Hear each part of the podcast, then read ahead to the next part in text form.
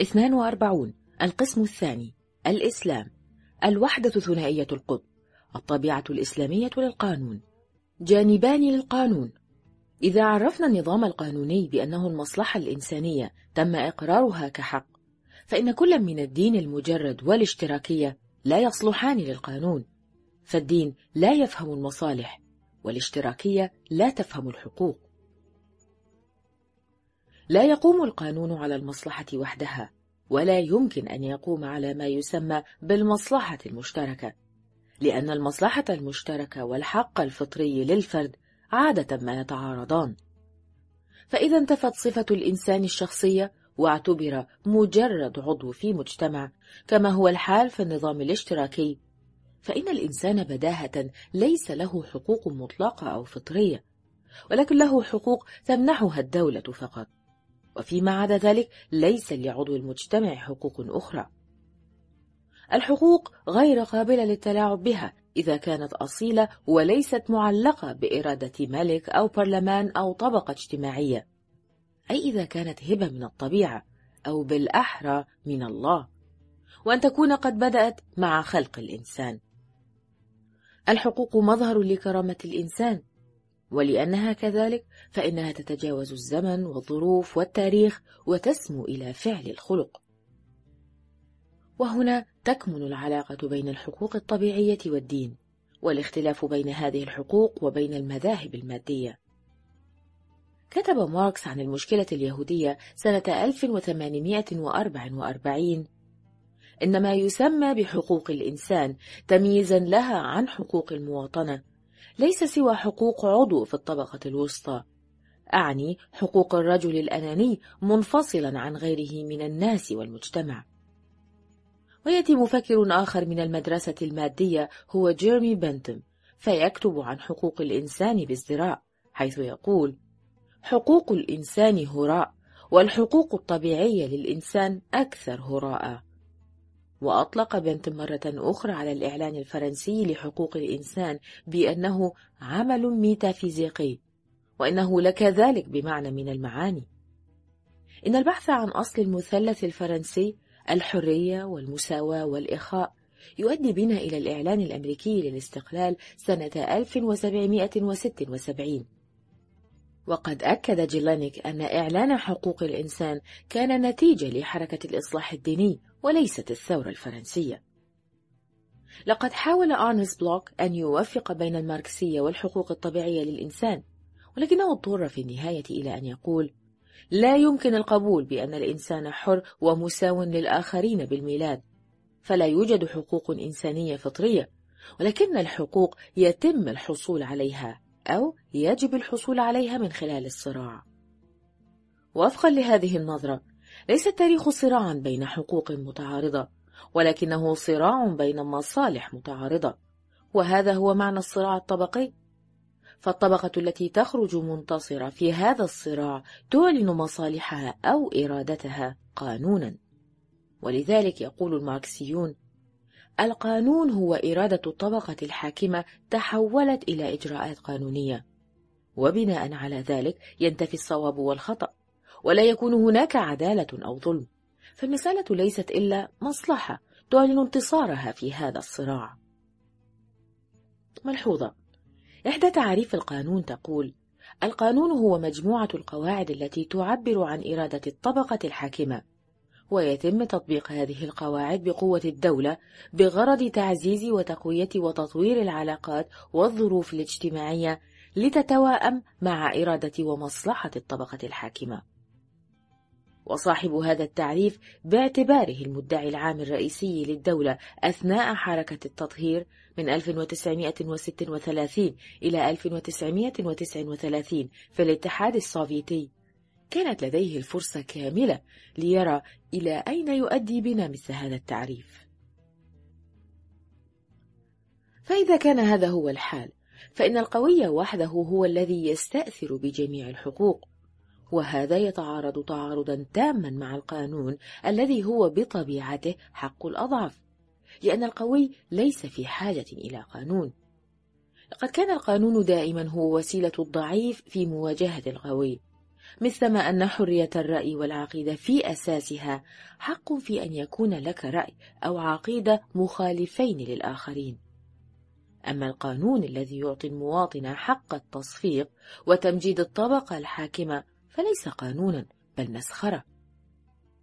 إنما حك اختبار شرعية أي نظام اجتماعي هو الطريقة التي يعامل بها المعارضون والأقليات.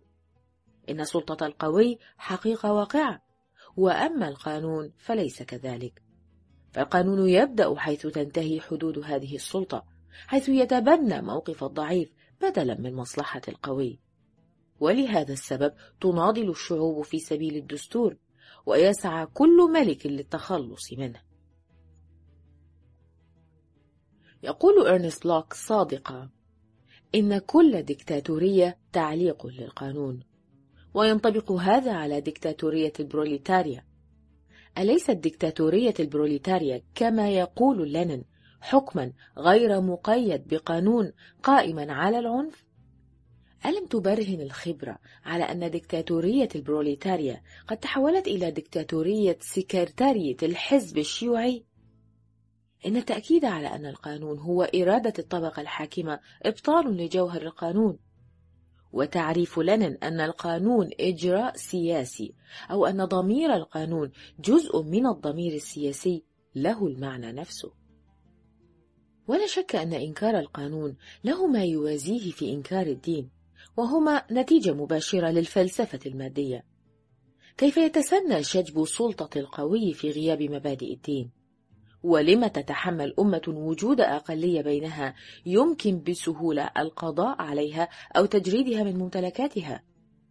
وأي مبادئ انتهكها البيض في أمريكا عندما أوشكوا أن يبيدوا تماما جميع السكان الأصليين؟ فإذا كان القانون هو إرادة الطبقة الحاكمة كما يزعم الماركسيون. فإن طبقة البيض كان لها الحق في أن تفعل ما فعلت لأنها كانت الأقوى والأكثر تقدما. وباختصار كانت الطبقة الحاكمة المهيمنة. وأي مبادئ انتهكها الرأسماليون خلال الفترة التي أطلق عليها ماركس فترة تكديس رأس المال؟ إذا كان القانون هو إرادة الطبقة الحاكمة كما يزعم الماركسيون. فإن الرأسماليين لم يرتكبوا إثما وإنما قاموا بتنفيذ القانون. والذي أذنب كان هم العمال الذين قاوموا. العمال هم الذين انتهكوا القانون لأنهم كانوا يعملون ضد إرادة الطبقة الحاكمة. وبمعنى آخر كانوا يعملون وفق مبدأ تقييد هذه الإرادة وهو مبدأ مضاد رغم أن الرومان اشتهروا بأنهم ملاك العبيد إلا أن قانونهم أعلن مبدأ حرية الإنسان. جميع الناس منذ البداية مولودون أحرار.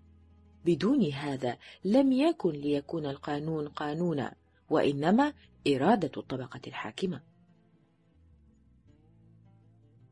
إن تحليلنا لطبيعة مبدأ إرادة الطبقة الحاكمة باعتبارها قانونا يضعنا وجها لوجه أمام المشكلة نفسها التي واجهناها ونحن نبحث في جوهر الحياة والفن والحرية. إن قوانين المجتمع الحقيقية هي تلك القوانين التي بجانب التهديد بالعقاب تلزم ضمير المواطنين أيضا. وكل نظام قانوني هو كذلك أو على الأقل يتظاهر بأن يكون كذلك. إن ديكتاتورية البروليتاريا تنحني قاهرا تجاه الديمقراطية في الممارسة العملية أي أن القانون الذي تحدده باعتباره إرادة الطبقة الحاكمة يتوقف عن أن يكون إرادة ليصبح عدالة أو بمعنى آخر تستقيم طبيعته ليعود قانونا. إنها الثنائية التي لا يمكن الفكاك منها وفي المجتمع الاشتراكي هي تقليد للثنائية الأصيلة للقانون. فإذا تحطمت هذه الثنائية يتلاشى القانون. فهو إما أن يتقلص إلى مصلحة السلطة السياسية وإما أن يتسامى إلى فكرة مجردة أو دعوة أخلاقية. وفي كلا الحالين يتوقف عن أن يكون قانونا. معنى هذا أن القانون لا يمكن أن يقوم على واحد من المبدأين فحسب. فلا المسيحية وحدها ولا المادية وحدها يمكن أن تنتج نظاما قانونيا. فالقانون كما يراه المسيحيون محاولة وهمية لتنظيم هذا العالم. محاولة مصيرها الفشل في النهاية. لقد جاء عيسى عليه السلام ليستعيد المحبة ولم يأتي من أجل العدالة التي قررتها التوراة. ولكن المحبة لا تنتمي إلى هذا العالم. إنها فضيلة سماوية. ولم يعترف المسيح بالحاجة إلى قضاء. بينما قطع هوغو غروتيس الرابطة السابقة بين القانون الطبيعي وبين موعظة الجبل لأن موعظة الجبل على درجة سامية من القداسة. ملحوظة. انظر إنجيل لوقا. قال له نفر من جمهور المحتشدين أيها المعلم قل لأخي أن يشركني في الميراث. فقال له المسيح أيها الرجل من جعلني قاضيا أو مقسما بينكم؟ وقال كونوا على حذر وابتعدوا بأنفسكم عن الشهوات فحياة الإنسان ليست في وفرة ما يمتلك من أشياء. إن القانون موضوعي مغموس في السياسة والمجتمع موجه كلية نحو هذا العالم. ولكنه في الوقت نفسه ينطوي على معايير أخلاقية ويهدف إلى إقامة مبدأ العدل في هذا العالم وهو مبدأ أخلاقي يعني شيئا ليس من هذا العالم. بهذا المعنى يكون القانون وحدة ثنائية القطب. شأنه في هذا شأن الإنسان والإسلام. لا يمكن إقامة القانون على الدين المجرد وحده أو المادية وحدها ولا أن يقوم متعارضا معهما. فبدون التأكيد المسيحي على قيمة الشخصية الإنسانية وعلى نية الإنسان القلبية واستقامته وعلى حقوق الإنسان الطبيعية وغيرها بدون ذلك لا يقوم القانون. ومن ناحية أخرى بدون الاعتراف بقيمة هذا العالم وأهميته وبدون الاعتراف بالمصالح والسلطة أي بدون هذا الذي أكدته اليهودية لا يكون للقانون معنى. بدون المدخل المسيحي لم يكن القانون ممكنا وبدون المدخل اليهودي لا يصبح ضروريا. ونستطيع من هذه المقدمة أن نستخلص أن القانون إسلامي بحكم طبيعته. يعتبر القانون من الناحية التاريخية ظاهرة تعبر عن مرحلة ناضجة من الحياة الثقافية. فهو يظهر في وقت تتوازن فيه الطموحات الدينية والاجتماعية للناس. أي في وقت لا تزال فيه المشاعر الدينية قوية وقادرة على التأثير في حياة الناس.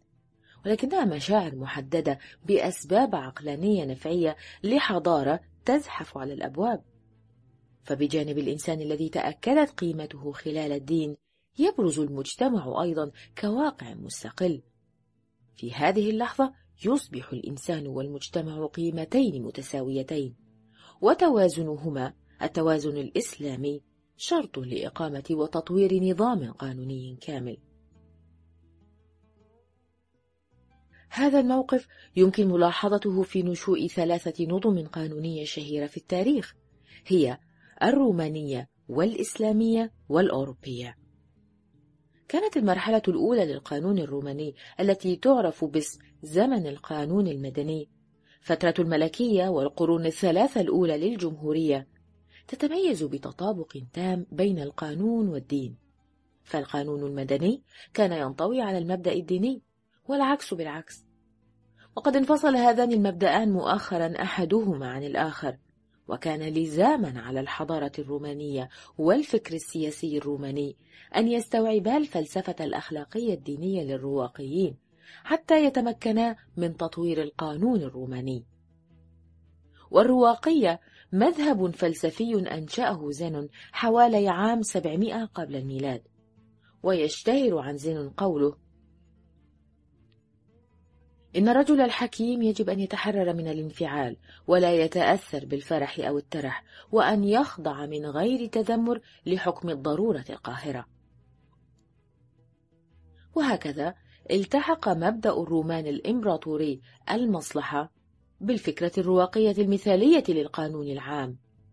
فبدون هذا التلقيح لم يكن في إمكان الحضارة الرومانية وحدها أو الفلسفة الرواقية وحدها أن تبني النظام القانوني الروماني.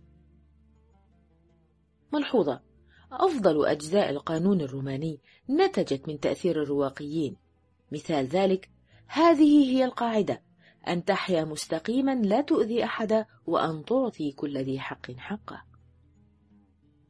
ولقد اتصل الرومان بالقانون الطبيعي الذي اعتنقه الرواقيون أثناء وجود بانتيوس أحد كبار الرواقيين المشهورين في روما سنة 150 قبل الميلاد. وتعتبر أعمال شاشر أبرز نتائج هذا المركب.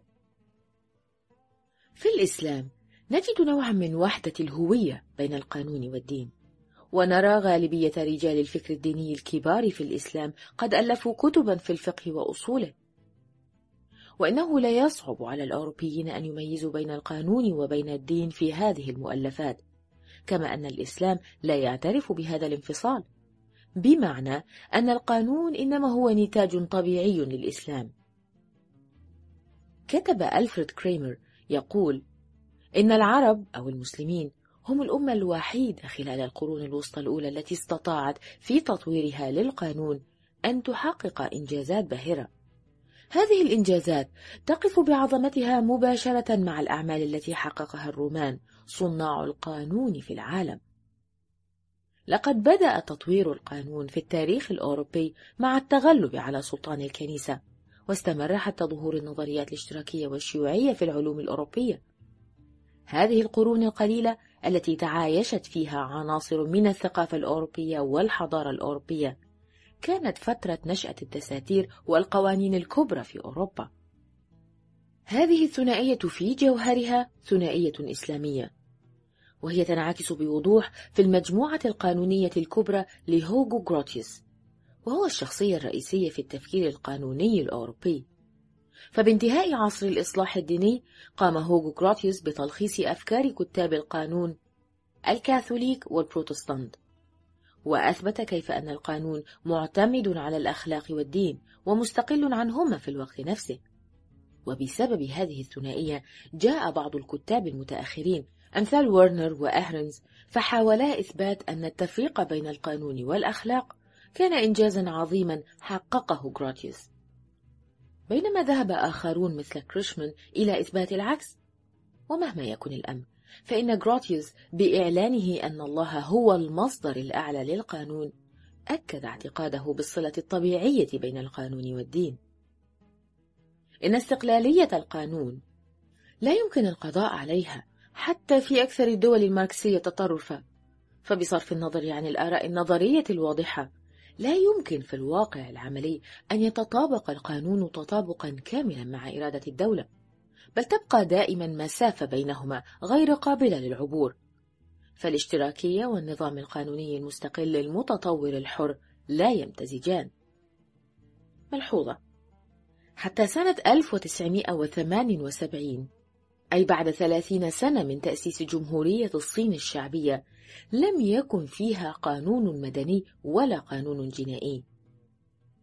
واعتبرت هذه الناحية لفترة طويلة منطقة محرمة على حد تعبير صرح به القانوني الصيني الشهير هان بي كونغ في مؤتمر سنة 1978 كل قانون يحتاج إلى مسافة وإلى معايير أما الاشتراكية فتطلب المباشرة والموضوعية والعمل الفوري. في الاشتراكية التي تطبق عادات فكرية ومادية أو بيولوجية على الحياة الاجتماعية لا يوجد فيها مكان للقانون لأن القانون ضد علم الطبيعة التي لا تعترف بما ينبغي ولكن فقط بما يكون. ملحوظة. أما المناظر القانوني السوفيتي الكبير الذي عرف بين الحربين العالميتين والذي اختفى في موجة حملات التطهير الستالينية فقد كتب قائلا لا يوجد قانون البروليتاريا ومن ثم لا يوجد قانون الاشتراكية. وقارن هذه العبارة بعبارة مماثلة في إبطال القانون من وجهة نظر المسيحية على لسان رودل سوهم إن قانون الكنيسة يقف ضد طبيعة الكنيسة نفسها ومناقض لها. كانت السمعة السيئة للمحاكم في الديمقراطيات الشعبية أو الشيوعية نتيجة للموقف الإيديولوجي تجاه القانون، الذي رغم كل الضغوط ظل بمعنى من المعاني قانونا طبيعيا وليس إرادة الطبقة الحاكمة. إن المحاكم باعتبارها الجهة المنفذة للقانون لا بد أن ينالها شيء من سوء وضع القانون بصفة عامة حيث ينظر إليها بازدراء. وهذا صحيح أيضا بالنسبة لوضع المهنة القانونية. فكل حكومة من هذا الطراز تحاول أن تحط من قدر القانون إلى مستوى السياسة والمحاكم إلى مستوى السكرتاريات. ملحوظة من المترجم؟ نذكر في الخمسينيات تجربة دولة من التوابع التي دارت في فلك النظام الاشتراكي ردحا من الزمن.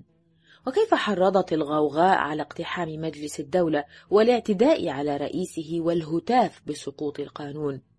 ونذكر كيف أنتجت محاولات الحكومة لإخضاع القانون لإرادتها بما عرف بمذبحة القضاء. ولكن لأن الحكومات لم تنجح في محاولتها نجاحا كاملا فإنها عادة ما تتجاهل المحاكم فتتجاوزها باستخدام المحاكمات المباشرة بواسطة البوليس والسلطات التنفيذية ومراكز الاعتقال أي بوسائل أخرى بعيدا عن المحاكم. إن الدولة والحكومة يعبران عن القوة المادية ويمثل القانون والمحاكم القوة الأخلاقية.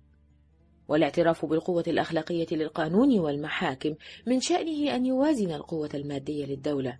وفيه اعتراف ضمني بتفوق الفكرة على الأشياء وبتفوق العقل على المادة. ولذلك فإن مبدأ استقلال المحاكم لا يتلائم مع نظام دولة ملحدة. ملحوظة. يجب أن نلاحظ أن مبدأ دوام القاضي أي شغله لمنصبه مدى الحياة والذي هو شرط لاستقلال القضاء استقلالا حقيقيا عادة يستبدل في الدول الاشتراكية بالمبدأ المضاد وهو إعادة الاختيار أي تعيين القضاة لفترة محددة. هذا النظام يجعل القضاء تحت رحمة الحكومة فالقاضي يظل في قلق مستمر للاحتفاظ بعلاقات حسنة بالذين في يدهم إعادة اختياره للوظيفة. إن الشيء الثابت الذي لا يتغير في هذا الوضع الذي أشرنا إليه هو عدم احترام الدولة لقوانينها. وتجاوز هذه القوانين بإنتاج عدد لا يحصى من الإجراءات الاستثنائية. ملحوظة. في الاتحاد السوفيتي خلال الفترة من 1937 إلى 1974 تمت الموافقة على 370 قانونا. ولكن في الوقت نفسه أصدرت السلطات المختلفة 70 ألف إجراء قانوني أو أمر قانوني. نقول إنتاج هذا العدد الذي لا يحصى من الإجراءات الاستثنائية هو نتيجة العمل المباشر أي محاولة استبدال القانون بالعمل السياسي أو ببساطة أكثر بالإجراءات والرسائل والبرقيات السياسية بل حتى بخطب الزعماء التي تصبح أكثر أهمية من الدستور ومن القانون. على سبيل المثال مقتبسات من خطب الرئيس ماو. في جميع الدول من هذا النوع نواجه القوة الباطشة التي تحتكرها السلطة على حساب الهيئات المنتخبة ويحتكرها البوليس على حساب المحاكم والنظام القضائي. هذا النوع من الدول من أكبر سماته أنه يحاول أن يجعل من المحاكم أدوات طيعة في قبضة السلطات الإدارية ولكنها لا تنجح أبدا نجاحا كاملا. إن القانون يمكن إعاقته أو كبته إلى حد معين ولكن القانون كالإنسان لا يمكن القضاء عليه أو تقليصه إلى مجرد شيء جميع الناس يؤمنون بالنفس ويتصرفون بمقتضى هذا الإيمان حتى وإن لم يصرحوا بذلك علانية فإذا ارتكب أحد الناس جريمة واعترف بجريمته ولكنه أصر على أنه فعلها بدون قصد فما الذي يتبع هذا عند المدعي العام والدفاع والشهود والخبراء والمحكمة؟ ولماذا يجتهد كل واحد منهم للإدلاء بأحاديث تعبر عن رأيه ويحلل كل تفصيلة كبرت أو صغرت؟ في حين أن الجريمة نفسها قد تم الاعتراف بها ونتائجها واضحة أمام الجميع. إن كل هذه الجهود لا تعنى بالحقائق الموضوعية البرانية للقضية قدر عنايتها بمشكلة جوانية ألا وهي مشكلة القصد. فالمسألة لم تعد فقط ما حدث بالفعل ولكن ما حدث في قلب المتهم عندما ارتكب جريمته. حتى ونحن نتفحص الملابسات نفعل ذلك فقط لنعرف حالة النفس أي القصد. وفوق هذا نجد أن كل واحد معني بالقضية يؤمن تلقائيا بأن القصد أهم من النتائج. وهذا يعني أن كل واحد ربما دون شعور منه يضع النفس في مركز أعلى من الحقائق. إن العامل الذي تسبب عن غير قصد في كارثة بالمنجم راح ضحيتها مئات من الناس. سيكون أقل مسؤولية وستكون عقوبته أقل من شخص قتل متعمدا. امرأة عجوز لكي يسرق مالها. ألا تكشف لنا هذه العبارة غير المنطقية؟ أن هناك نفسا وأننا في الحقيقة لا نحكم على ما حدث في العالم ولكن ما حدث في قلب مرتكب الجريمة؟ إن أحكام الإنسان تكدح لكي تقلد حكم الله. فكلما أخذنا في الاعتبار قصد الإنسان في حكمنا كلما اقتربنا من حكم الله. وليس عليكم جناح فيما أخطأتم به ولكن ما تعمدت قلوبكم. سورة الأحزاب الآية 5 وبقبول القصد ولو بأقل قدر نعترف ضمنا بالله ونرفض بذلك المذهب المادي. فإذا بدأنا بالمنطق المعكوس نجد أن الفلسفة المادية قد وصلت إلى إبطال المسؤولية أي إبطال العدالة والظلم معا. والتأكيد على مبدأ مضاد هو حماية المجتمع. إنهما خطان للتطور القانوني. كل منهما كان مبررا تبريرا كاملا.